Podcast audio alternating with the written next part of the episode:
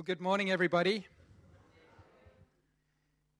It's always a great joy to be in the house of the Lord, and this is my favorite place to be.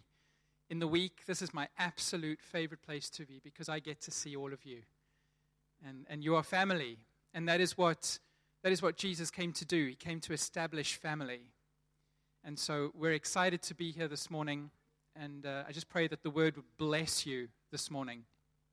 So I just wanted to sort of remind you a little bit about Pastor Chris's message last week, that he started off a series called Kingdom Living. And we're going to be hearing about the kingdom of God for the rest of this year because it is that important. We're going to be hearing little bits about what is the kingdom of God? What does the kingdom look like? Who is the king? What does it mean to be a subject of the kingdom? Now, we as British people understand a little bit about the monarchy.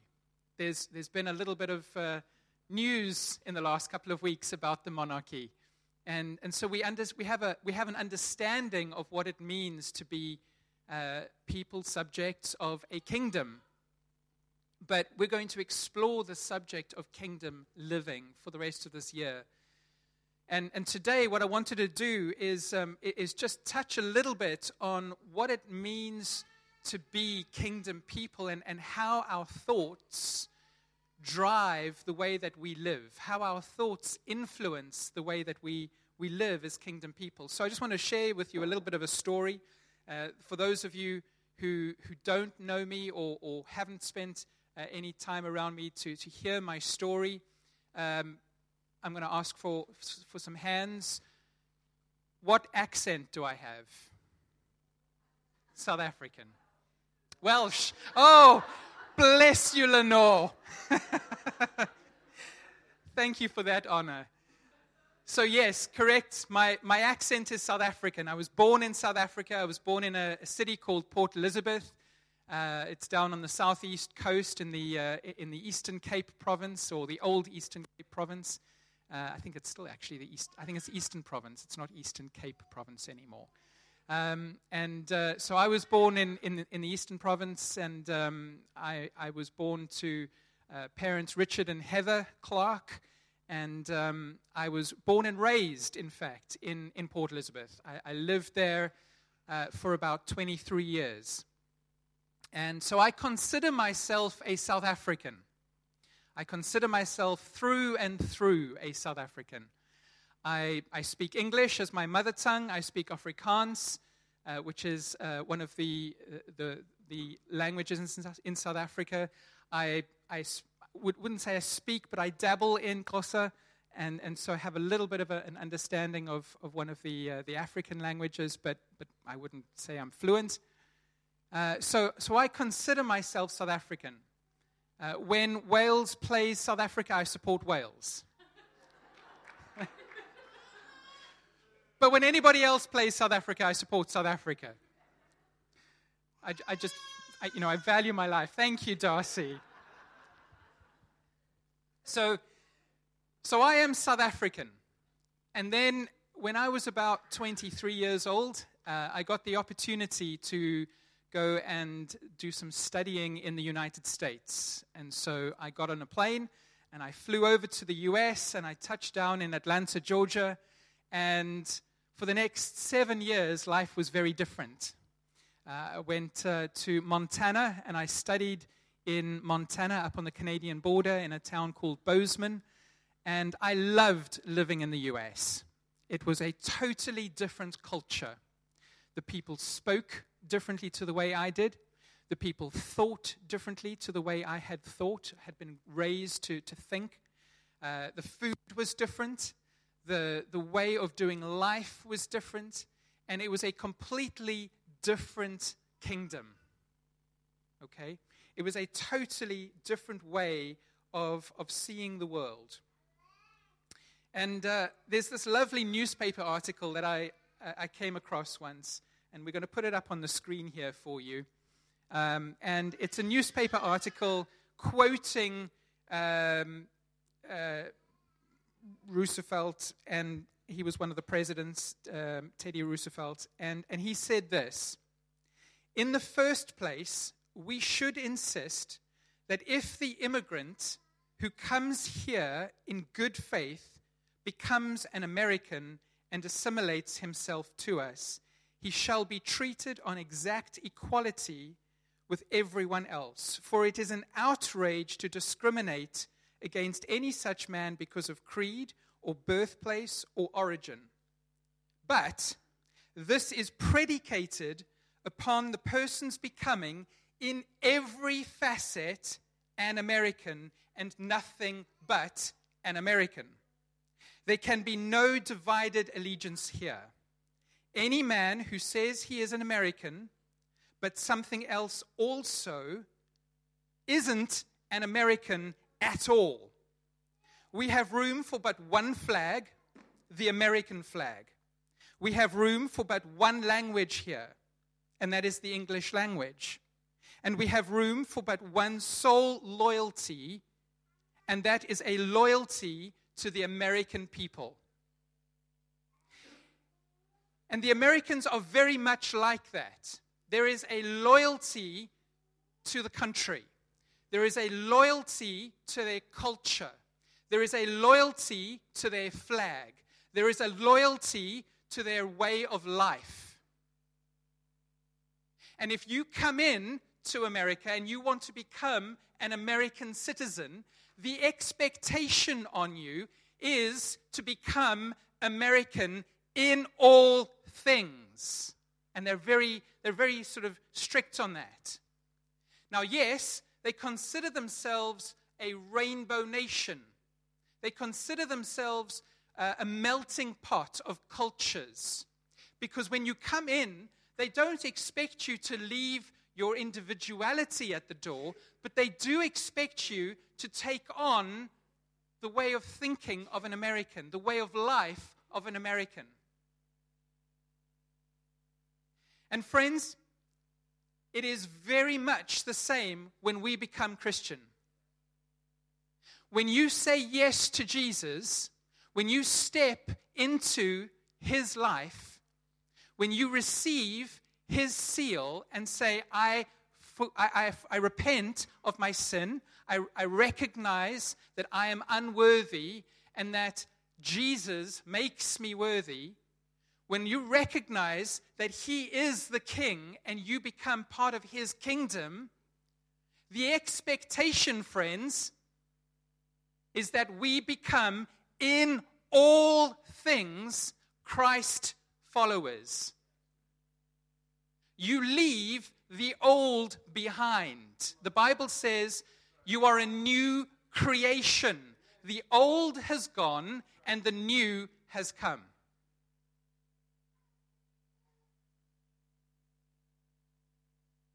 You are a new creation. You leave the old behind.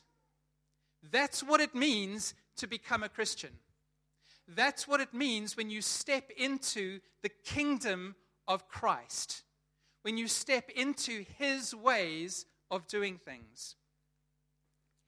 And, you know, I want to share with you that part of that thinking, part of that way of living is to have your mind renewed.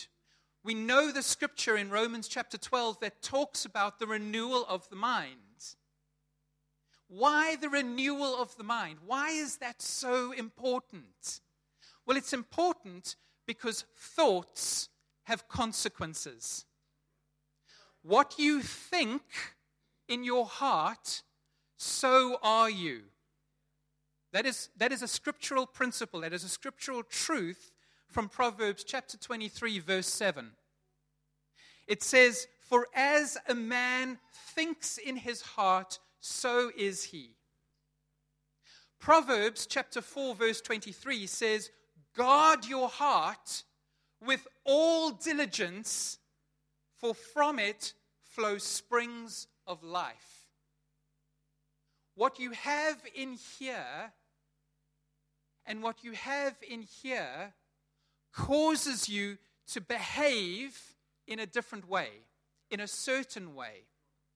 what you have in your heart and the way in which you think are like a pair of glasses that cause you to see the world and interpret everything that you see around you in a certain way. Are you tracking with me? That is called a world view. The way in which you view the world is influenced by your thoughts, your thinking patterns, your thought processes. It's influenced by your culture. It's influenced by your experiences. And all of these things, when we become Christian, when we receive Christ and we receive his truth and we follow his instructions, we are reformatted. I grew up in the age of DOS. Okay? For those of you who have no idea what I'm talking about, it was the predecessor to Windows on a computer. Okay? I'm sorry, I'm talking about IT here. Right? So, in the old days, there used to be a command called format. And when you typed format into DOS at the command prompt, it would reset the entire computer. It would erase everything on the computer. When we become Christian, God says, I want to format your life. I want to reformat your system, your operating system, the way in which you think, the way in which you move, the way in which you interpret, the way in which you behave, everything about you, I'm going to reformat. That doesn't mean I didn't create you properly in the first place, because I did. But things have happened, things have got twisted, and you are no longer following my plan, and I want to put you on the right path. And that, my friends, is why we study the Word. That is why we pray. That is why we come together in life groups to talk about things that are happening in our day-to-day lives so that we can be readjusted, nudged a little bit. Sometimes I need my wife to nudge me a little bit to just say, you know, you're on a trajectory that's not really healthy for you. Notice? Yeah? Not really healthy for me. Christmas was not healthy. Far too many, what were those things called? Those round chocolates? The lint balls. Far too many of them. So she's put me onto this trajectory that's trying to get me right again in terms of my health, my physical health.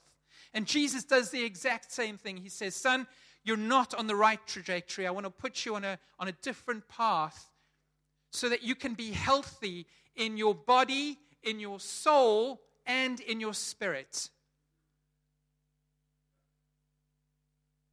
Luke chapter 6, verse 45 says this, a good man brings good things out of the good stored up in his heart, and an evil man brings evil things out of the evil stored up in his heart. For the mouth speaks what the heart is full of. If there is stuff in your heart, friends, it won't be long before that stuff comes out of your mouth. Think back over the last week of the conversations that you've had, of the words that you've spoken, of the interactions that you've had. Was there anything that was less than pleasing to God? If there was, ask yourself this. What I said, where did it come from? And then ask the Holy Spirit to bring revelation, to shine light on that thing in your heart so that he can help you, heal you, and set you on a right path. Because he wants to. So we talk about this worldview. And as I say, a worldview is like a lens that affects the way in which you live your life. It's a way in which you look at the world, you interpret the world around you, and then you live. So I'm going to put up here on the screen a list of about 6 or 7 questions. And I don't know if you can read that from where you're sat. But these are some questions that I would like to pose to you to see what your responses are. You don't have to shout out your responses, just, keep it to yourselves. But look at these questions and think about this. And how you answer these questions will very much give you a suggestion as to how well formatted you are to the kingdom principles of Christ. Because these questions here are very much what patterns right biblical thinking. So, do absolute moral truths exist? Absolute moral truths. There's not a relativity. There's not a, there's this option and there's that option on this decision and there's this possibility and, we could think of... No, absolute. There is one way. Do you agree that the Bible is totally accurate in all the principles it teaches? Not pick and choose. Everything from Matthew onwards is cool, but everything before Matthew, we pick and choose what we look at. Certainly those books that talk about hellfire and damnation, we ignore those because those are unpleasant, unpalatable. Think about that. Did Jesus live a sinless life on earth? Sinless. From the moment Joseph gave him a smack on the bottom to get him to cry and breathe for the first time, through to the day that he breathed his last on the cross, he lived a sinless life. Do you believe that? Is God the all-powerful and all-knowing creator of the universe, and does he still rule it today? Do you agree that a person cannot earn their way into heaven by trying to be good or do good works?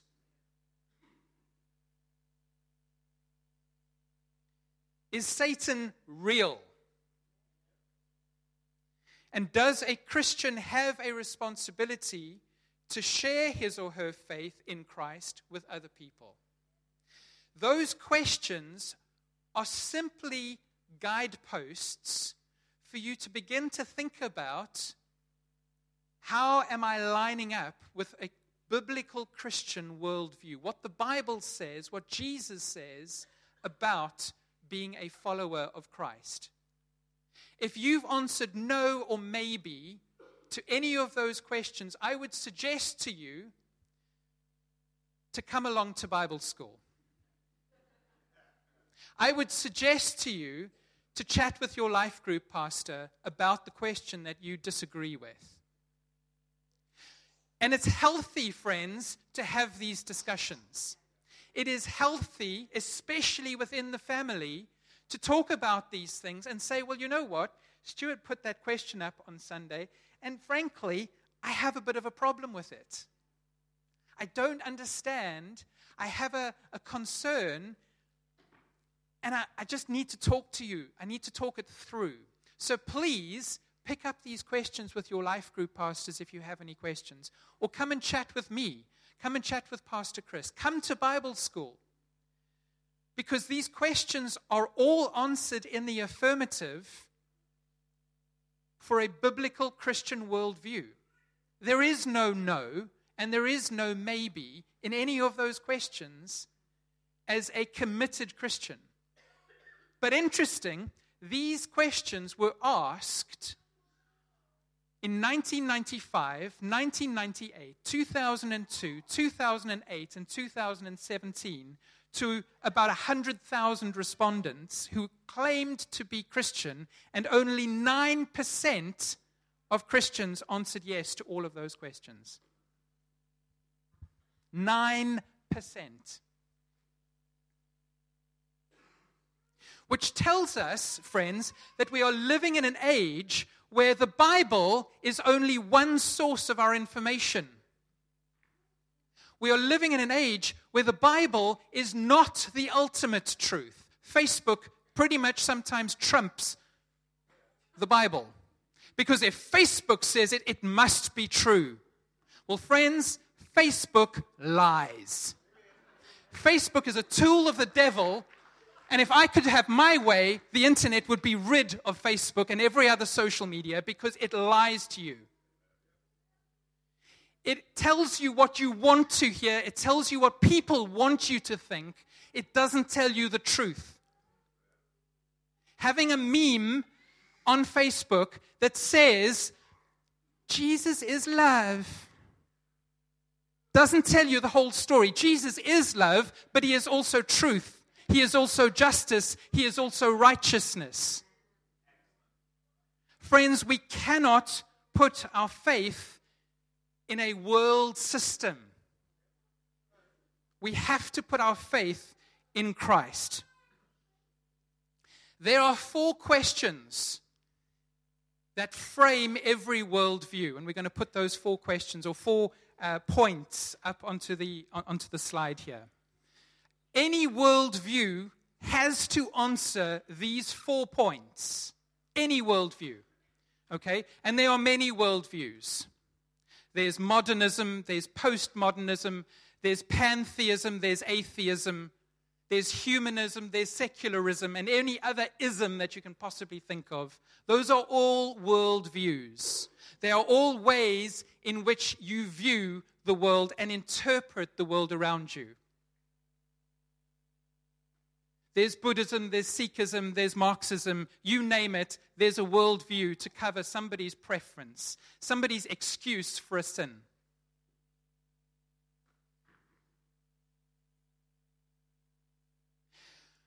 But the biblical Christian worldview is also a worldview, and it is the worldview to which Jesus calls us to.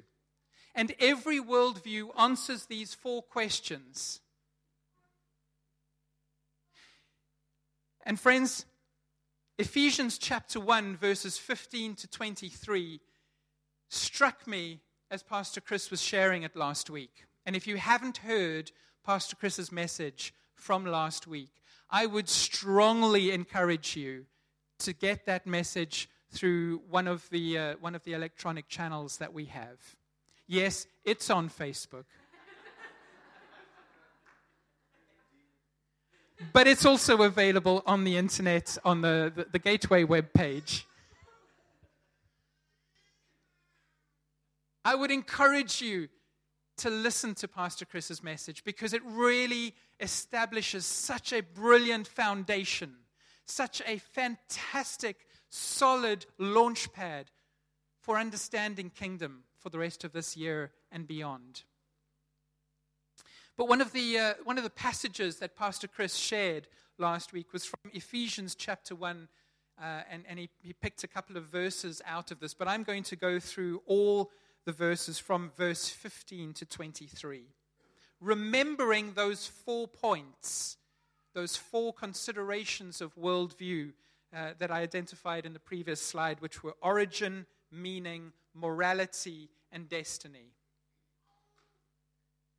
Ephesians chapter 1, verse 15 to 23, and I've put up on the screen out of the NIV version.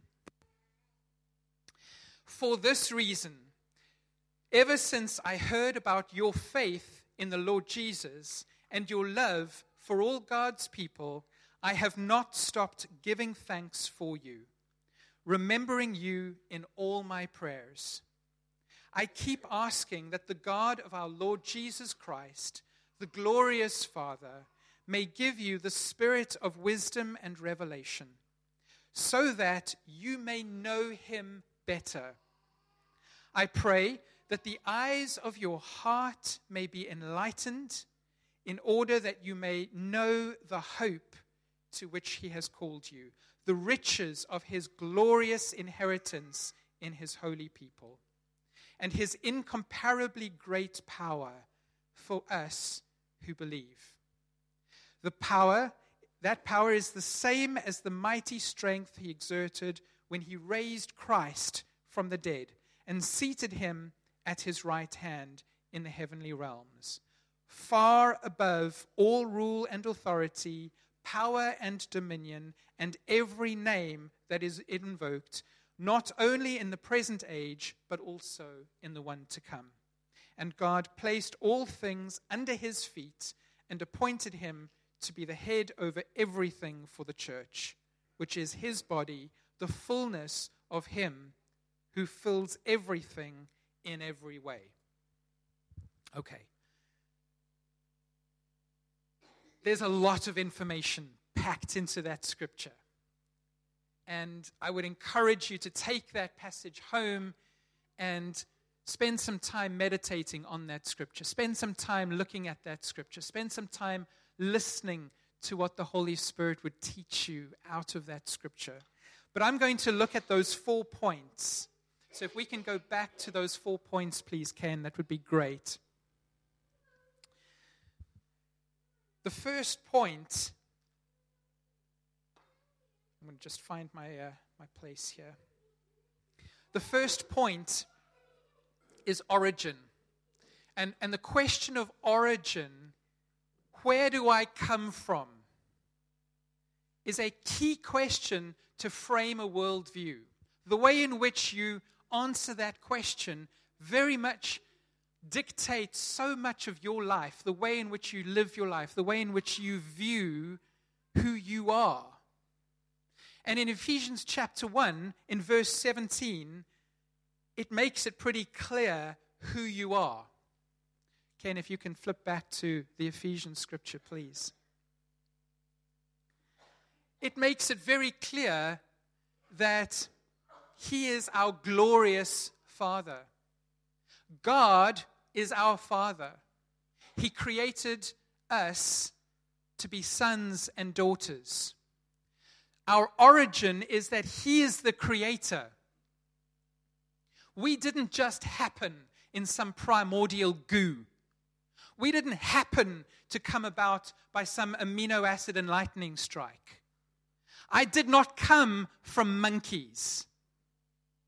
I was created by a loving, knowable, personal God who knew me before I was born and who knows every breath of my life, who knows every hair on my head and when it falls. He knows when I will breathe my last. He knows me. He created me as a loving Father. And friends, he created each one of you as well. Not one of you sits here today by accident. He knows you. He created you. He loves you. He is a Father that maybe you've not had. He is the Father. He is the Father of light. He is the Father of purpose. He is the Father of love. He is the Father of joy. He is your Father. He created you as sons and daughters. That is the origin answered. Period. Full stop. End of story. No argument. No exceptions. He created you as a Father. Your origin is in a dream of his heart. That's how much he loves you. We know that the world and its systems are under the rule and control of the evil one. But despite that, 1 John 5 verse 19 makes it very clear to us, we know that we are children of God and that the world around us is under the control of the enemy. So the world around us is under the control of Satan, Pastor Chris pointed that out to us last week, made us think. But that doesn't mean that you are. You have a choice. And you choose God or not God. You choose to believe the truth that God is your Father, or you choose to reject that truth.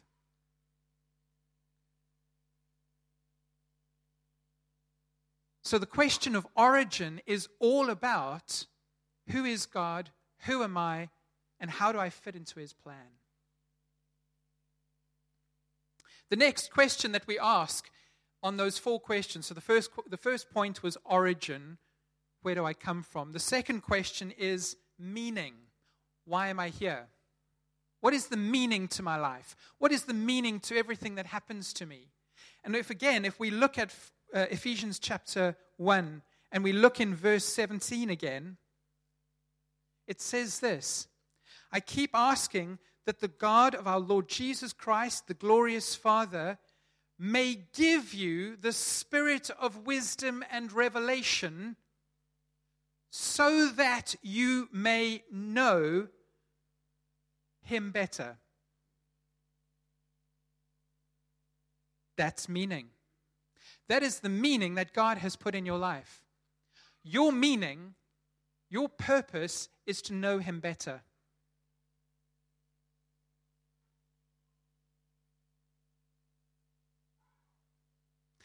Pastor Chris, when he first came here to Gateway, and I know it's a YWAM principle as well, we set the vision to know God and to make him known. Our meaning, friends, as sons and daughters of God, is to know him. He wants us to know him. He doesn't want us to know about him. He wants us to know him. He wants us to experience him. He wants us to engage with him. To know God. That gives us meaning. Because when you know God and you know his heart, you know everything else about who you are and how you're supposed to live. And you know that the things that are happening around you are not his plan. The chaos and the disaster and the disorder in the world is not God's plan. That's not who God is. That's the enemy. But when you know God, when you know his heart, as your Father, you know, you have, what does Paul say here? May give you the spirit of wisdom and revelation. When he gives you that spirit of wisdom and revelation, the Holy Spirit, to breathe life on you and to say, son, daughter, this is who you are. This is who the Father is. Let me introduce you to the Father. Let me share with you his heart. And through that, you then begin to interpret the world differently. You begin to see that, yes, there's a lot of despair out there, but Jesus is hope. Yes, there's a lot of darkness out there, but Jesus is light. Yes, there's a lot of war out there, but Jesus is the Prince of Peace. When you know who God is, he begins to reformat your thinking, your vision, the way in which you see the world. So we've touched on origin. We've touched on meaning. The next point was morality. How do I define what's right from wrong? Verse 15 says this, for this reason, in Ephesians chapter 1, verse 15 says this, for this reason, ever since I heard about your faith in the Lord Jesus and your love for all God's people, your love for all God's people. When you have love in your heart, friends, it is a meter. What are those tick-tocky things that are? Thank you. Metronome. Love is the metronome of your life. Let's go with tick-tocky things. Okay? Love is the metronome of your life. When you have love, it centers you and tells you how far this way you can go and how far this way you can go. And that, my friends, establishes morality.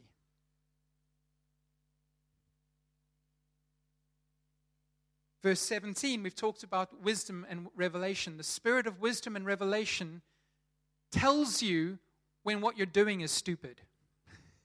Let's face it, we've all had those moments. When we know we're stepping outside of God's plan into something that is not of His kingdom and not of His ways, the Holy Spirit is there to say, son, let's not go there. That's not healthy for you.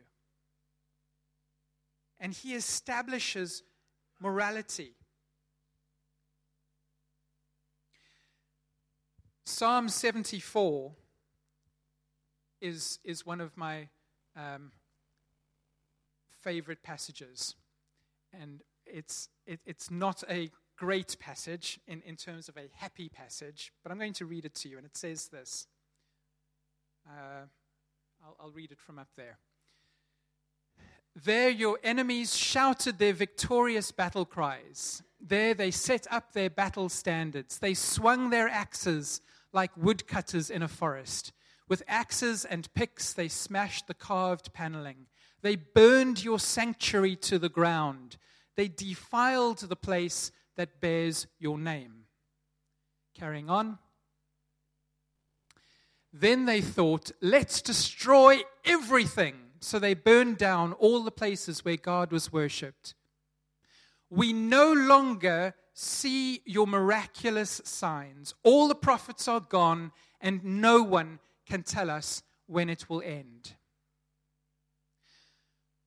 When that last bit is true, when we no longer see the miraculous signs of God, when we no longer have the prophetic voice, when we no longer have someone who tells us the truth, then all of those things that were before that bit of scripture happen. The way that I've got it here written in my notes, verse 9 says, we are given no signs from God, we have no prophets left, and none of us knows how long this will carry on. When that is our default state, when we don't have the Word of God, when we don't have His heart, when we don't have his signs, then meaningless follows. Chaos and disorder follow. And when we have those things, when we have people speaking into our lives from the Word of God, when people speak truth into our lives, when trusted brothers and sisters bring us correction, bring us direction, bring us alignment, when the Word of God jumps out off the page at us and the Spirit breathes life on it, He brings us to a place where that morality is established as truth.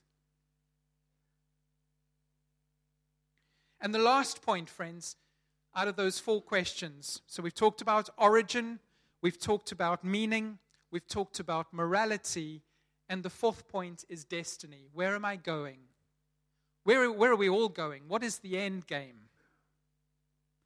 And again, from Ephesians chapter 1, looking in verses 18 and 19, he says this, I pray that the eyes of your heart may be enlightened in order that you may know the hope to which he has called you, the riches of his glorious inheritance in his holy people, and his incomparably great power for us who believe. Friends, God is calling us to hope. He is calling us to a life of hope. The destiny that is on your life is a destiny of an overcomer. The destiny that is on your life is the life of a conqueror. That the things that have kept you back would get broken off. God wants to establish you as a catapult. He wants to launch you into a hopeful future. If there is hopelessness in your heart, he says, my son, my daughter, that's not of me. Let's do some heart surgery. Let's get that hopelessness out because it's making you sick. And we want to bring you hope. We want to encourage you.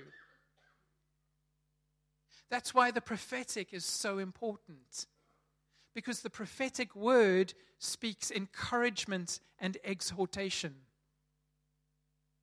It builds you up. It edifies you. That's why God's word, the Bible, is so important. When we read the word of God, we get to understand his heart, and it begins to change us. It begins to put an anchor in, and it begins to say, God is for you, not against you.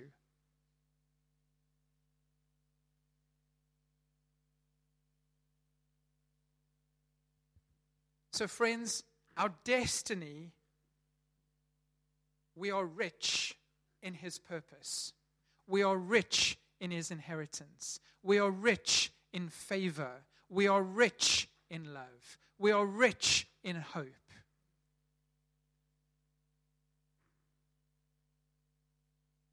Do you believe that? Is that where your heart is this morning? Can you say, I am rich because God is for me? And my friends, if you can't say that this morning, I want to encourage you that God's plan is bigger than your current situation. God's hand is for you. His hand is right there. He's saying, son, daughter, reach out. Take my hand. Let me hold your hand. Let me walk with you. Let me encourage you. Let me carry you. His favor is for you. And friends, I want us to really dig deep today as we look at those 4 points. Ken, if you can put up those 4 points again for me, please. Who am I? Where do I come from? Why do I exist? What is right? What is truth? And where am I going? With these questions, with these points, God will begin to shape and frame your worldview. And when you begin to see things that are in your life, maybe patterns or ways that you've established things in your life that perhaps don't fit into the framework that the Bible establishes, he's going to challenge you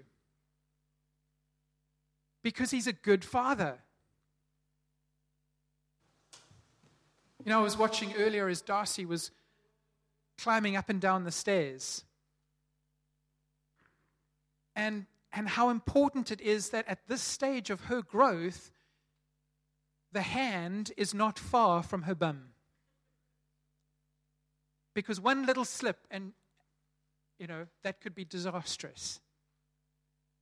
And God is there. He's saying, son, daughter, I'm with you. I'm as close as a heartbeat. I'm a good father. I want to help you. I want to grow you. I want to encourage you. This is just a stage, friend. This is just a season. The next season will be better. The next season will be better. The next season will be better. They'll have their struggles. They'll have their lessons. But they will be better. The victory will be sweeter. Would you stand with me this morning, please? I want to pray for us that God's worldview would be our worldview, that His perspective would be our perspective.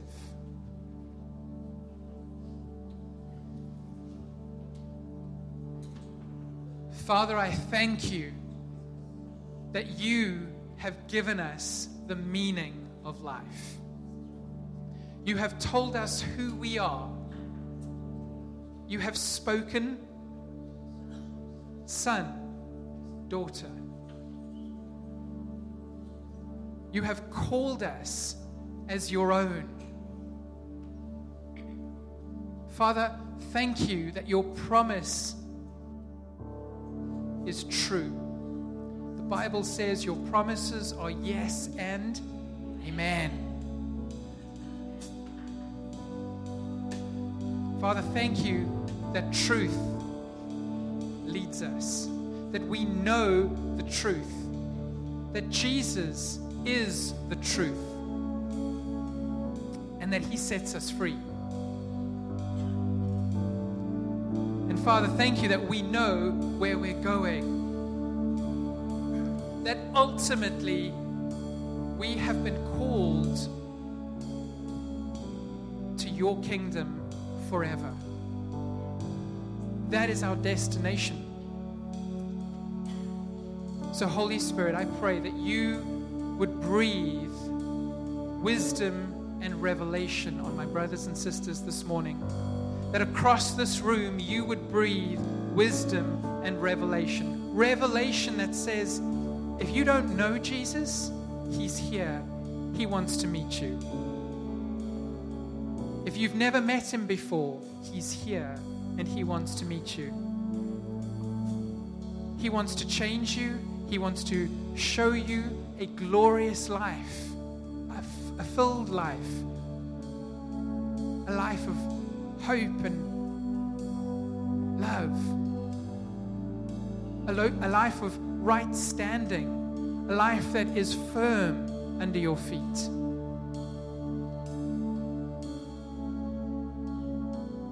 Father, I pray that you would breathe across this room this morning. Holy Spirit, that you would release wisdom and revelation on your people.